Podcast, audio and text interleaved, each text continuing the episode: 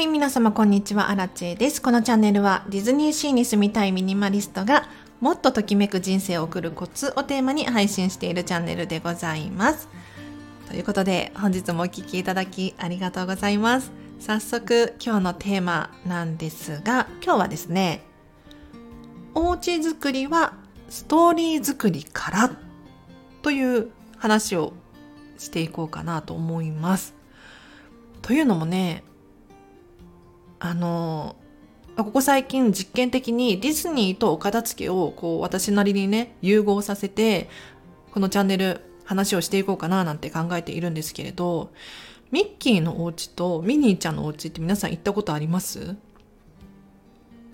で、さらに言うと、これお片付けの観点から楽しむ。これめちゃめちゃ参考になるので今日その話をしたいなと思うんですけれど、まず皆さんにお聞きしたいのが皆さんのお家またはお部屋にどんなストーリーがありますか？ちょっと思い出してほしいんです。例えばこのお家このお部屋に引っ越してくる前の状態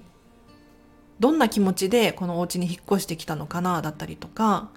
あとはね、年数を重ねるごとにあんな思い出もあるしこんな思い出もあるしねなんか楽しかったこともあれば辛かったこともあるしみたいなねお家自体にこうなんか思い出があるんじゃないかななんて思うんですけれどディズニーでねいつも思うのはこうミッキーのお家ミニーちゃんのお家しかりなんですけれど他のレストランだったりとかショップもそうなんですけれど全部ストーリーがあるんですよ。でミニーちゃんのお家の場合は例えばミニーちゃんに最適化されたお家であって例えばミニーちゃんお料理が大好きだからねキッチン周りがすごく充実しているんですよ。でそれに伴ってレシピ本が多かったりとか冷蔵庫の中にはもうチーズチーズチーズチーズチーズチーズってもんですねいろんなありとあらゆるチーズがもう揃っているわけなんですけれども一方でミッキーの場合は、まあ、お料理はそんなにしないんだろうなっていう感じでミッキーが大切にしているものがこうずらずらっと並べられているんですよ。それこそウォルト・ディズニーとの写真だったりとかなんか映画とかなんやらでゲットしたこう賞トロフィーとかも飾られているしミニーちゃんとのね思い出の品ももちろんたくさんあるんです。で何を思うのか片付けコンサルタントがねプロの片付けのプロが何を思うのかというともう本当に人それぞれお家の中身違くていいんですよ。でこんなこと言ってもね多分まだ私の気持ちが100%伝わってないんですけれど例えば、えー、とこのチャンネルで以前にこんな質問があったんです。本が多いんですけれど手放せませんっていう質問があったんですよ。でよくよくこうライブ配信だったのでね話を聞いていくと本が多い理由っていうのがレシピ本が多いっていうことだったんですね。でレシピ本が多い理由としてはお料理が好きだから。私の言ってること伝わってます？お料理が好きでレシピ本が多くて何がいけないの？って思いません？でなんていうのかな、世間ってなんか世間一般的にはこの本の量は多いかもしれないけれど、でも別に普通って何っていう話であって 別に周りを気にする必要ないじゃない。そうじゃなくって、あの、今片付けるべきものは本。その大好きなレシピ本を片付けるんじゃなくて、そうじゃなくてももっとなんとなくの小物あるでしょっていう、こっちなのよ。他にもディズニーからね学べるストーリーで言うと私の大好きなディズニーシーのそうだなレストランさくらレストランさくらっていうねお店があるんです。でここはですねまず場所舞台設定としてニューヨークにあるんですよ。ニューヨークの港町に店舗を構えているレストランです。で日系アメリカ人の2世3世ちょっと詳しく忘れちゃったんですけれどの方がオーナーで運営されています。でここのレストランさくらはもともとフィッシュマーケットだったんですよ。魚市場か。魚市場を改良して改良？改善？え？ななんだっけ？してレストランにしているお店なので外見がねそのままなんですよ。フィッシュマーケットの当時のままなんです。でも中身はちゃんと作り変えてるっていう感じでだからお魚料理があったりとかあとはお魚の看板が今もこう名残でね残っていたりとかするんです。でさらに日本人日本人じゃないか日系アメリカ人が運営しているレストランっていうことでちゃんと日本の小物も置いてあるんですよ。その何？日本が好きなアメリカ人じゃなくてちゃんと日本のことを理解している人が置いたんだろうなっていう例えば招き猫が置いてあったりとか桜の花が枝がねこう置いてあったりとかしたりあとはそうだな食器？食器類もちょっと和食感のある食器。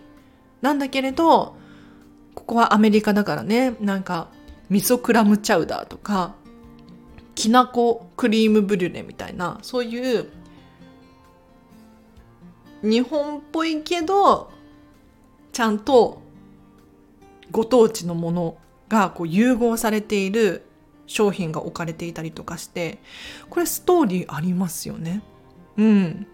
他にもそうですね私の大好きなじゃあマゼランズ行きましょうかマゼランズ 知ってますか？ディズニーシーの中にあるちょっと高級なタイプのレストランなんですけれどこのマゼランズっていう場所はかつてあの冒険家とか探検家の皆様が集う場所だったんですよ。かつてね。で、その名残からこう壁にはその冒険や探検の、なんて言ったらいいの？記録が残らされていて、例えばこう地図が飾られていたりとか、あとは植物学者さんのその植物の研究データみたいなのが壁一面にこう飾られているわけですよ。で、ここのレストラン、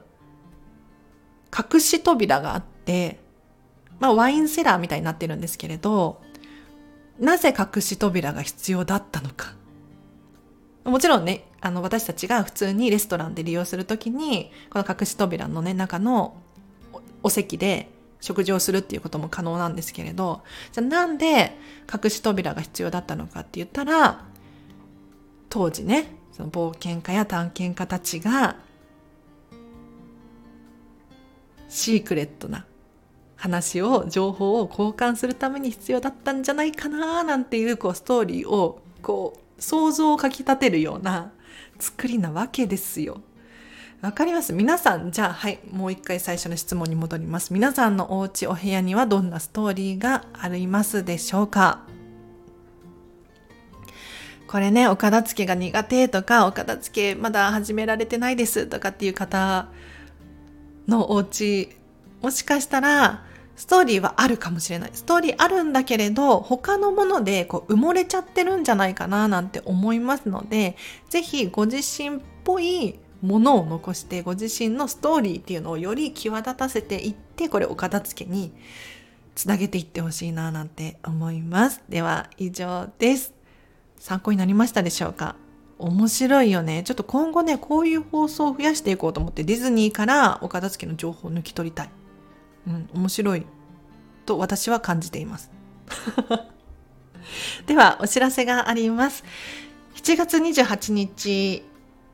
の13時から14時半ですね。コンバリメディアジャパン主催の人間関係整えセミナーというのが開催されます。こちらはオンラインでライブ配信なんですけれど、ライブ参加か、録画視聴参加、どちらかで、お一人3300円で受講ができます。これ PTX っていうサイトから、こんまり検索していただくと詳細出てくるんですけれど、後でリンク貼っときますね。こちらなんとね、荒地経由だと残りお一人限定5名だったんだけれど、申し訳ない。残りお一人限定で半額の1650円になりますので、ぜひ、コメント欄でお知らせいただくか、レターと匿名じゃなくて名前がわかるような方法でレターを送っていただけると私が返事をさせていただきます。で、さらに7月27日に札幌に行きたい用事があるんですけれど、もしよろしければ、リスナーさんの中で札幌在住の方で、アラジェさんから片付けが習いたいっていう方いらっしゃいましたら、めちゃめちゃチャンス。対面式の片付けレッスンできますので、気になる方いらっしゃいましたら、ちょっとこれ、来週の水曜日には受付締め切っちゃうんですけれど、お声がけいただければなと、勇気を持ってお声がけいただければなと思います。東京、札幌間の交通費はもうね、アラチェ負担で大丈夫ですよ。その代わり、最低でも5時間以上片付けをする方限定で、1時間片付けレッスン代は6600円です。あと、近々オンラインで、ズームを使ってね、こんまりメソッドワークショップを開催しようと思っております。8月に2回くらいできたらいいかなって思ってるんですけれど、もし、あの、リクエストがあれば、日付を指定できますので、お早めにお知らせください。なければないで私が勝手にこの日にやろうと思ってね、決めちゃうんですけれど、これ何かというと、2時間プラス30分の質問タイムでですね、こんまりメソッドのもう基礎中の基礎が学べる、そんな内容でございます。これを受講し終えるとですね、もう、お片付けに関する知識を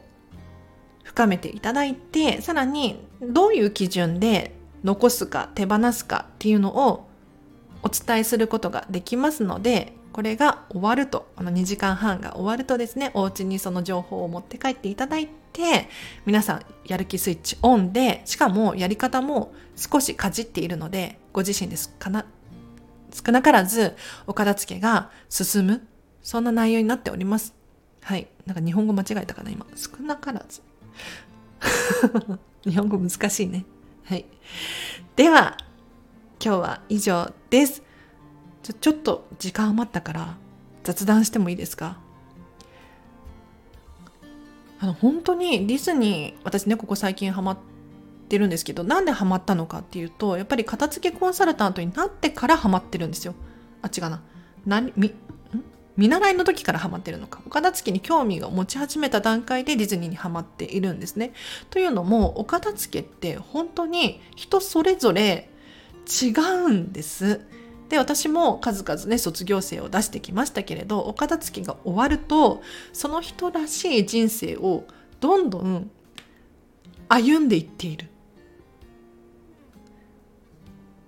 楽しそうにキラキラ輝いてる人をもう何人も目撃してるんですよ。でその背景にはやはりお片付けによってなんとなくのものじゃなくってもう自分らしいものを残していくこれによりそのお家自体にこうストーリーが生まれたりとかあとはかつての自分を思い出したりとかで目の前にじゃあね本が好きな人は本が残ってるじゃないですか。で客観的にねあ私って本が好きなんだ理解することができますよね。そしたらその先にも本を読む本を作るなんかわかんないけれどそんな未来が想像できるじゃないですか。だからお家を見渡すだけで次の行動が何なのかっていうのも分かってくるんですよ。でもう本当にそういうところがディズニーには満載でレストラン一つとってもそうだしショップ一つとってもそうだし何が置いてあるのかどういう意味で置いてあるのかっていうのは必ず理由があるんですね。でアラチェハウスもそうなんですけれど意味のないものがまだあったりするわけですよ。例えばそうだなこれが便利だからとかっていう理由で置いてあるものとかこういったものも一つ一つ今後はこだわっていけたらいいななんてちょっと思っている次第でございます。では皆様最後までお付き合いいただきありがとうございました。あそうタイトルコール変わったんだけれどこれでいいかな。こんまり消しちゃっても大丈夫そうかな。まあちょっと試しにね実験的に変えてダメだったらまた戻してみたいな。ことをしようかなと思ってます。レターやコメント随時募集しております。皆様、明日もハピネスな一日を過ごしましょう。あらちでした。バイバーイ。